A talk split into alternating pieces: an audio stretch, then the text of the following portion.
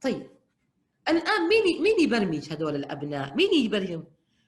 الان تيجي دي انه البرمجه يا يا يا الاسره يا الاصدقاء يا المجتمع. فانا عندي مصادر الابوين، ابواه يهودانه او ينصرانه او يمجسانه، الابوين. ابي حنيفه لما جات الجاريه ورضعت الولد واخذ، شوفي من من من من متى عندهم السلف الوعي في التربيه. جاء البيت وعرف ان البنت رضعت من الجاريه، حط يده تتقيأ، قالوا ليش فعلت كده؟ البنت قاعده تتقيأ الحليب. قال هي ليست حليب وانما هي قيم وسلوك. يعني الان هذا الحليب، واحنا الان وطلعت نظريات في الغرب وعندنا في انه ترى الحليب تاخذ منه القيم، يقولوا للام وانت ترضعي انوي نوايا طيبه، يكون انسان رائع، يكون انسان عنده قيم، صادق، امين. يقول لك سبحان الله يتشربها بالحليب. بل حتى تجربه المراه الامريكيه اللي ذكرها دكتور ميسره، يقول لك كنت انا رحت سافرت لامريكا والاولاد الصغار واشوفهم الطريق طويل بس يقراوا، بقول له ما شاء الله كيف الام نمت، كيف نميتوا عند اولادكم القراءه؟ قال امهم كانت تطالع برنامج في التلفزيون وكان يتكلم على كيف انه اثر انه الجنين يتاثر بالام، فطول ما هي حامل تقرا وتحط انها ترى الجنين دحين قاعد يقرا معاها، احيانا تقرا بصوت عالي. قال واثناء الرضاعه برضو، لان في دراسه اخرى انه ياخذها. فشوفي ابي حنيفه من زمان تكلم عنها، لما قالوا له انت او اوشكت روحها، قال لو انه لو روحها حتطلع، لان هذه اخذت قيم من الجاريه. وكانوا طبعا تعرفوا العرب حريصين يعني على التربيه، على القيم، ياخذوها من مصادرها الحقيقيه. في واحده من الاخوات اعطتني تجربتها، تقول اقرا القران بصوت عالي، لانه لما سمعت هذه الدراسه، وترى جابوها جابوها بس في واحده من القنوات، كيف انه الجنين يتحرك ويتاثر بالام، الوضع الانفعالي، المشاعر، اذا كانت تمارس نشاط معين. فالان عندك الابوين يا جماعه، عشان كده نقول في دورات لازم يتهيئوا لها، في قيم لازم تكون موجوده، لازم نحاول وناخذ ونعطي. وين البيوت؟ كيف حتطلع؟ انت طيب اكلتي وشربتي وعلمتي، طيب قيم الدينيه، قيم الاجتماعيه. يعني من الاشياء اللي كنت اسمعها مره، كنا مع واحد انسان تربوي، قال انا عندي مشكله، اولادي كل ما اجي اروح لامي وابوي ما يبغوا يجوا معي. فكان الشخص الاخر يقول له يا شيخ عادي، خليهم يعيشوا حياتهم، بيحس انه دول كبار وما عندهم حاجه وما في احد في سنهم. قلت لا، في قيمه قاعده تهدر، في كاميرا. لذلك عجبتني واحده من اخواتي لما ذكرت لي هذه النقطه، قالت لي ترى في الجامعه جاره تقول لي ترى انا لما ولدي يقول لي ما يروح معايا بيت اهلي او بيت اهل زوجي، اقول له انت حزنتني. اقول له، يقول لها ليه يا ماما؟ قالت انه انتم بكره ما انت حتتزوج، ما حتجيب اولادك عندي، لان خلاص انت تعودت، الحين انا اقول لك تعال معايا تقول ما ترافقني.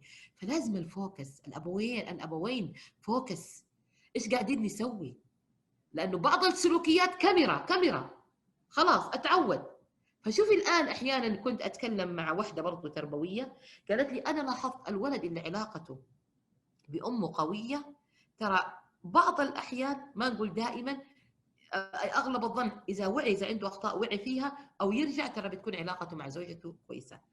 واحدة ثانية قالت والله شوفي أنا برضو لما جيت أخطب لأولادي أشوف مين اللي هم عايشين جو العائلة، يعني الأم تحترم أم زوجها، تحترم الخالات، تحترم العمات، تحترم الجدات. قالت غالبا الأولاد كاميرا، يشوفوا ده الشيء فتنطبع عندهم هذه الرحم، فبالتالي ما ما ما يتعبوا بعد الزواج، بالعكس ايزي يسووا كل شيء. لكن اذا ما تعودت من بيتهم الا دائما اللغه السلبيه عن اهل زوجها، عن عماتها، عن خالاتها، على لا لا، فتلاقي هي الكاميرا انطبعت في اللا شعور، تطلع بدون ما يشعروا. فالابوين الابوين لذلك عمر بن الخطاب لما جات له حاله قال مين المراه اللي اخترتها؟ طب ما نندم على الاختيار، احنا ممكن نصلح المسار الان. فاحيانا احنا نحتاج الابوين الواعيين اللي يتحملوا المسؤوليه، اللي يكون عندهم وعي في التربيه. المدرسه عالم، يعني كانت ام الكرام، تتذكرون يمكن اللي معانا كانوا مدارس الجامعه، هذه كانت يعني ام التربيه احسها ما شاء الله، مدرسه. من الاشياء اللي كانت تقول لي هي، تقول احنا كثير احيانا في المدارس نشوف سلوك البنات ويتعبونا احيانا حتى مع الاداره والمعلمات. قالت سبحان الله نرجع للبيت نلاقيه كوبي بيست، يا الام العصبيه المنفرزه لا لا لا لا. تقول البنت تكون كوبي بيست. بعض الاحيان القاعده تختلف. فهنا الابوين لهم دور، المدرسه لهم دور، الاصدقاء. احيانا اصلا يعمل اكس الولد والبنت علينا ويبداوا بالاصدقاء، الاقارب. لذلك احنا نهتم بالموضوع. وسائل الاعلام، انت الان انفتحتي القرن الواحد والعشرين، ما تقدرين تقولين بس انا اربي، لا، غيرك كثير يربوا. اذا لم انت تكوني الحضن اللي يكون يجد فيه الملاذ، وتكوني واعيه في التربيه، واعيه في الاساليب، تقراي في التجارب، تقراي في الكتب. احنا مسيتنا الان نعطي فلاشات، ما حنعطي علاج لكل المشاكل، لكن هنا المحك انه احنا نحاول نقرا ونحضر و و عشان فعلا نتطور. طيب انا بعطيكم تمرين، هذا التمرين ابغى بعد الكلام اللي قلناه كل وحده تجلس مده خمس دقائق تعمل تشخيص، وقفه تامل مع حياتها، مع اولادها، ايش الاشياء اللي نبغاها. نبدا نتكلم عن تشخيص الواقع. طيب احنا طبعا الان انا ليش اتكلم على نقاط القوه ونقاط الضعف؟ لانه احنا ماشيين في الاسره، ماشيين مع الاولاد، مع البنات، و و وقد تكون نقاط نستثمرها بين افراد الاسره. زي ما قلنا الان نبي نركز انه هناك جوانب تميز، جميل انه الاب والام يركزوا عليها، حتى لو بدت بعض النقاط الضعف او نقاط تحتاج اهتمام من الابناء، احنا نحاول نضع خطوط علاجيه لها. هذه بالنسبه لنا فرصه تستثمر، انه انا كيف اقوم الاشياء. الاقوام تقويم الاعوجاج لا يكون بمحاربه وجها لوجه، لكن انا اشتغل معك على نقاط القوه الموجوده عندك. كثير انا اقدر اكسبك، يعني في بعض الامهات مره تحكي لي ام على مراهق، تقول لي احنا حتى الدراسه حسينا يمكن حيبطلها، يغيب وينام والاساتذه زعلانين وغيره وغيره. تقول بعدين في الليل يعني يطلع لاحد اثنين الليل ثلاثة الليل، دائما عراك مع الاب. تقول يعني يا هاجر احنا بيئتنا بيئه جيده، يعني انا ما اقول لك واه احنا مره توب، لكن بيئه الى حد ما عندنا قيم. فلما نشوف ولدنا فوق الشورت لابس وفي الليل ويرقص ديسكو في الحوش، وقالت يعني مظاهر تشمئزي منها، انه كيف الانسان اللي الله سبحانه وتعالى طلب منه الاتزان، الاستقامه، وغير الصلاه اللي بيفوتها. تقول لا اله الا الله، تقول مسكت الدعاء الدعاء الدعاء الدعاء. بعدين جاني فتره، لان قالت طبعا يسهر ودائما، قال شو قال يا امي شوفي لا تقعدي دائما، انا عارف الكلام اللي كله تقولي، لكن اقبليني زي ما انا. شوفي هو الولد اعطاها علاج جدا رائع. تقول والله يا هاجر لما اقتنعت بقضيه اقبله كما هو، وزي ما قلنا التذكير بالحسنى، ومره ما اذكر ومره اسكت ومره كده نشرب قهوه. تقول الولد مئة وستين درجه، اقول لك يمكن مو مئة وثمانين، مئة وستين درجه.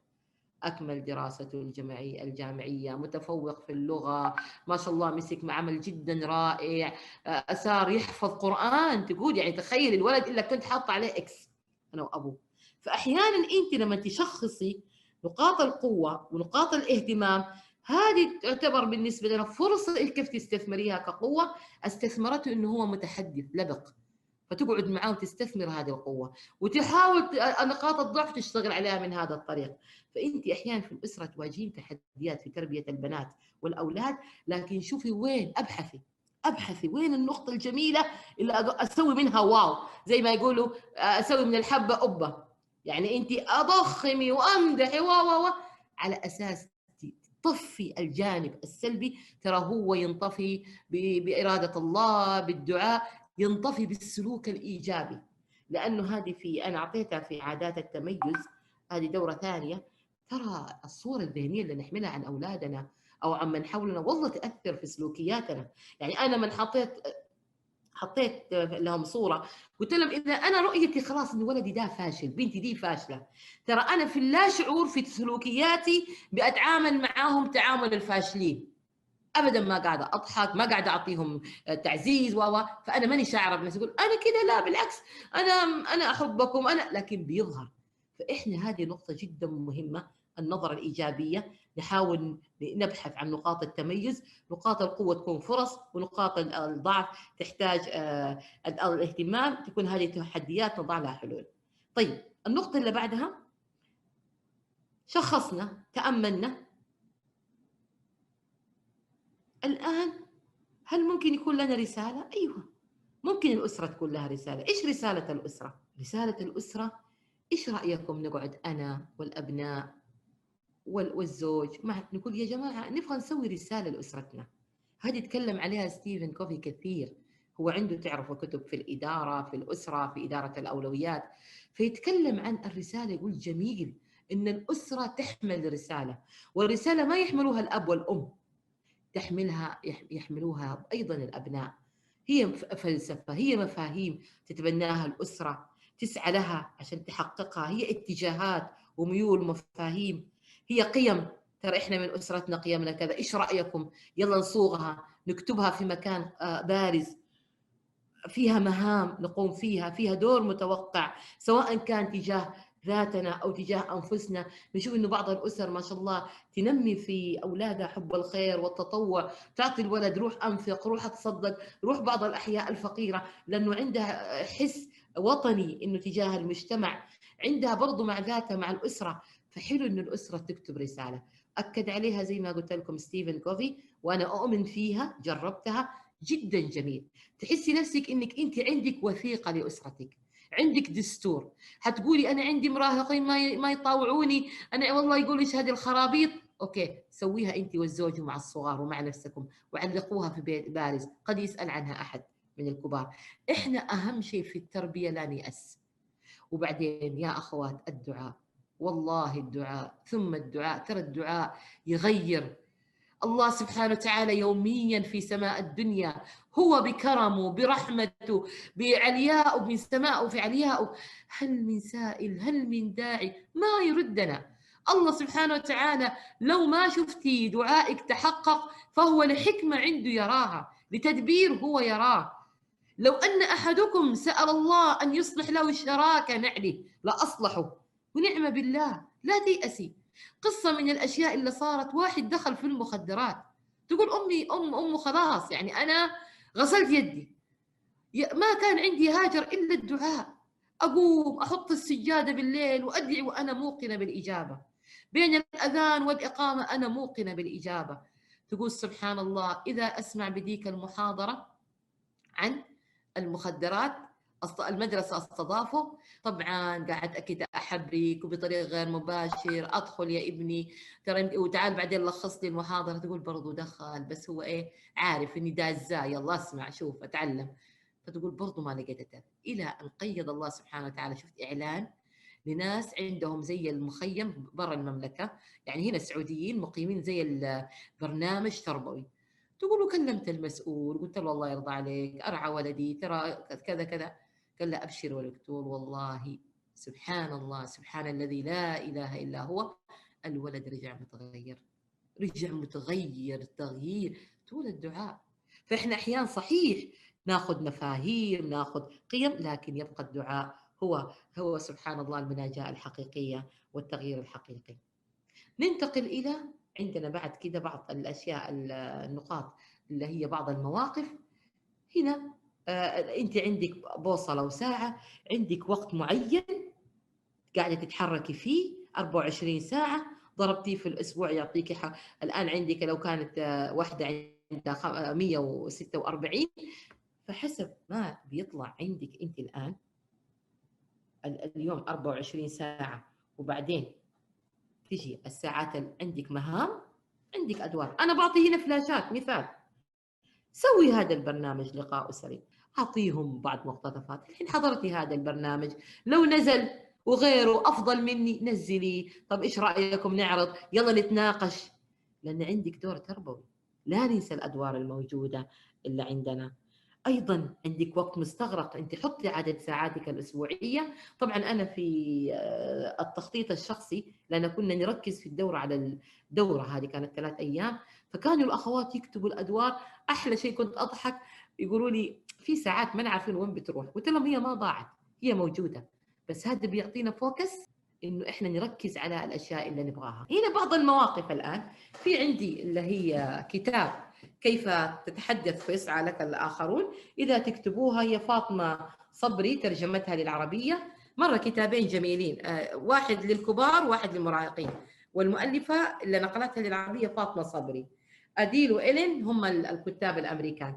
فهذا حاطط بعض المواقف، يقول اشعر بالاستياء، هذه الان مره زعلانه تكلموا. اوكي لاحظوا هذه تصير عندنا في البيت كثير، لكن هو حاطط اجتهادات، آه قاعده تقول اسفه يا امي كان الموقف كله معقد، لما تقول لها انا اخبريني واصغي اليك، لانه اخذتها بالناحيه الايجابيه مع بنتها. فهو الان طبعا نتكلم عن الواجبات المدرسيه، طبعا هو قاعد يلومه. ولاحظوا ترى في شيء احنا قاعدين نتكلم عنه في السلوك الظاهري، ترى لما نكون كده قاعدين، وهذا احنا اخذناه حتى في دوره في البحرين، لما احط يد على يد وكده اقبضهم، ترى انا قاعد اقول للي امامي بيني وبينك حاجز. يقول لك احسن في المواجهه وفي الحوار افرد يدك، عشان بتصيري مفتوحه منفتحه، يقدر الاخر يقبل عليكي. فهذا قاعد الان يلومه عن واجباته. يجي بعدين قال له بالسؤال بطريقه، اتوقع انك تعيد التفكير في اولوياتك، ايش رايك تيجي دراستك قبل كرة القدم؟ يعني كأنه بيحاوروا. ولاحظوا يده فين؟ يده تحت، مو زي أول في صدره. عطى لأن هذه أشياء بعض التربويين يقولوا ترى أحيانا نبرة الصوت اللي هي بادي لانجوج نسميها، لغة الجسد، لها تأثير كبير في الناحية التربوية. هذه برضو كانت الآن تعاقب بنتها على أن بعدين تقول لها ما تبغى تاخذها، فالآن تبغى تطلب منها المساعدة بدل ما تقعد تركض. نبغى الآن نتكلم عن الاستراتيجيات، زي ما قلتوا ترى كلنا نجتهد، ما في شيء كامل. حتى الكتب، حتى الكتاب يقولوا لك أحيانا في القضايا التربوية، ويقول لك لعله، يمكن، جربوا، لأن ما أنت تتعاملي مع السلوك. السلوك ده له شيء كبير، والناس تتغير، تفكيرها بيتغير، فما تقدري أنت تجزمي بنظرية وبقانون كونك إني عندك هذه الأمور. أول شيء استراتيجية، اللي هي استراتيجية القيم. استراتيجية الوقاية خير من العلاج. الوقاية خير من العلاج، أنا باخذ فيتامين سي قبل ما أصاب بالمرض، آخذ الليمون قبل ما أصاب بالمرض، عشان يكون عندنا نوع من الوقاية.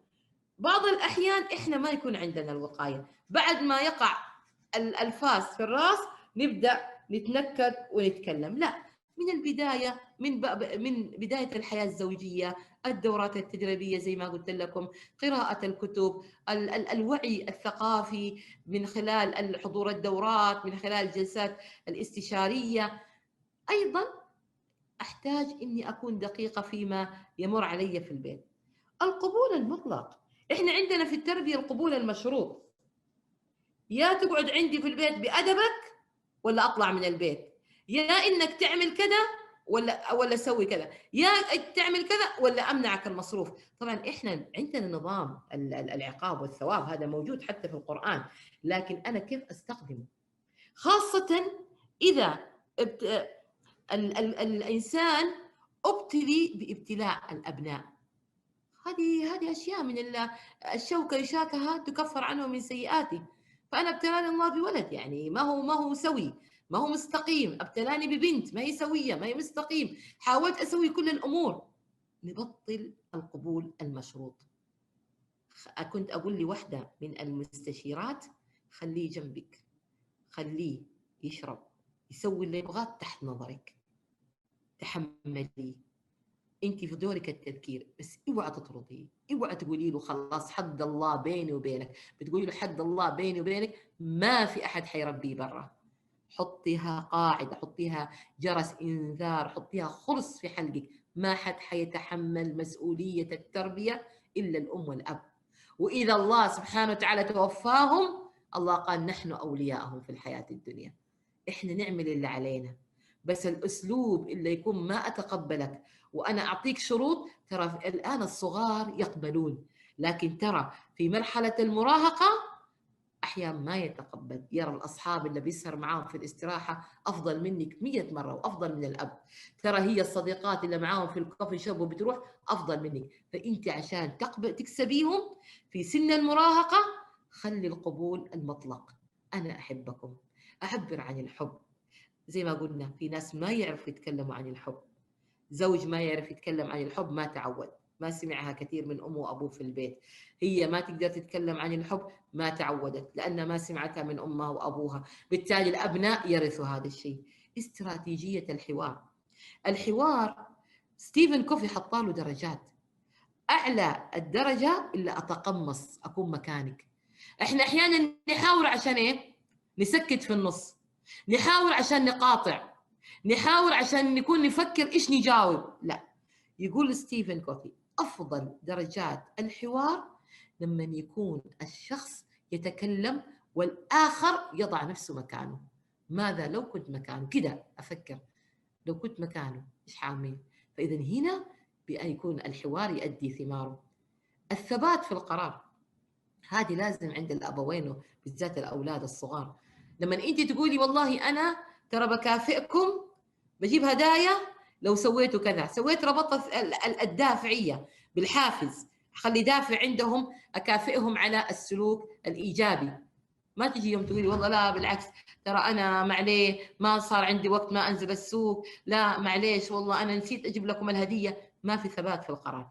إذا ربطتي عملية الدوافع والحوافز، مرة مهمة في التربية، إذا ربطتي السلوك الإيجابي بدوافع بحوافز احرصي عليها انك تكوني ما عندك تردد. وايضا اذا ربطتيها بقرار، انت عندك ساعتين ثلاث ساعات تلعب، واذا اذا كان لعبت او اخذت اكثر من وقتك ترى في اشياء قد ينقص الساعات الثانيه، تفاهمي معهم، اقعدي بحوار، اكتبوا الجدول مع بعض، خلي قناعات. ياما قابلت ناس قالوا ترى لما دربنا اولادنا على الجداول موظفين موظفين ما يقدروا يتحركوا بدون الجداول، بدون انه وزعوا الزمن، بدون انه عندهم اشياء، لانهم تعودوا من البيت. فاستراتيجيات الانضباط هذه قمه الشيء اللي انا ابغى يعني ان شاء الله يمكن نختم فيه. لازم في انضباط ذاتي. الانضباط ياتي من الخارج في مرحله معينه، لكن الاصل انه يكون من الذات نفسها، الانسان نفسه. انا عندي اولاد صغار أبى أعودهم على الانضباط في الواقع، أبى أعودهم على أنهم يكون عندي مكافآت والحوافز، إذا خليها بالإيش؟ خليها بالحوافز، بالانضباط.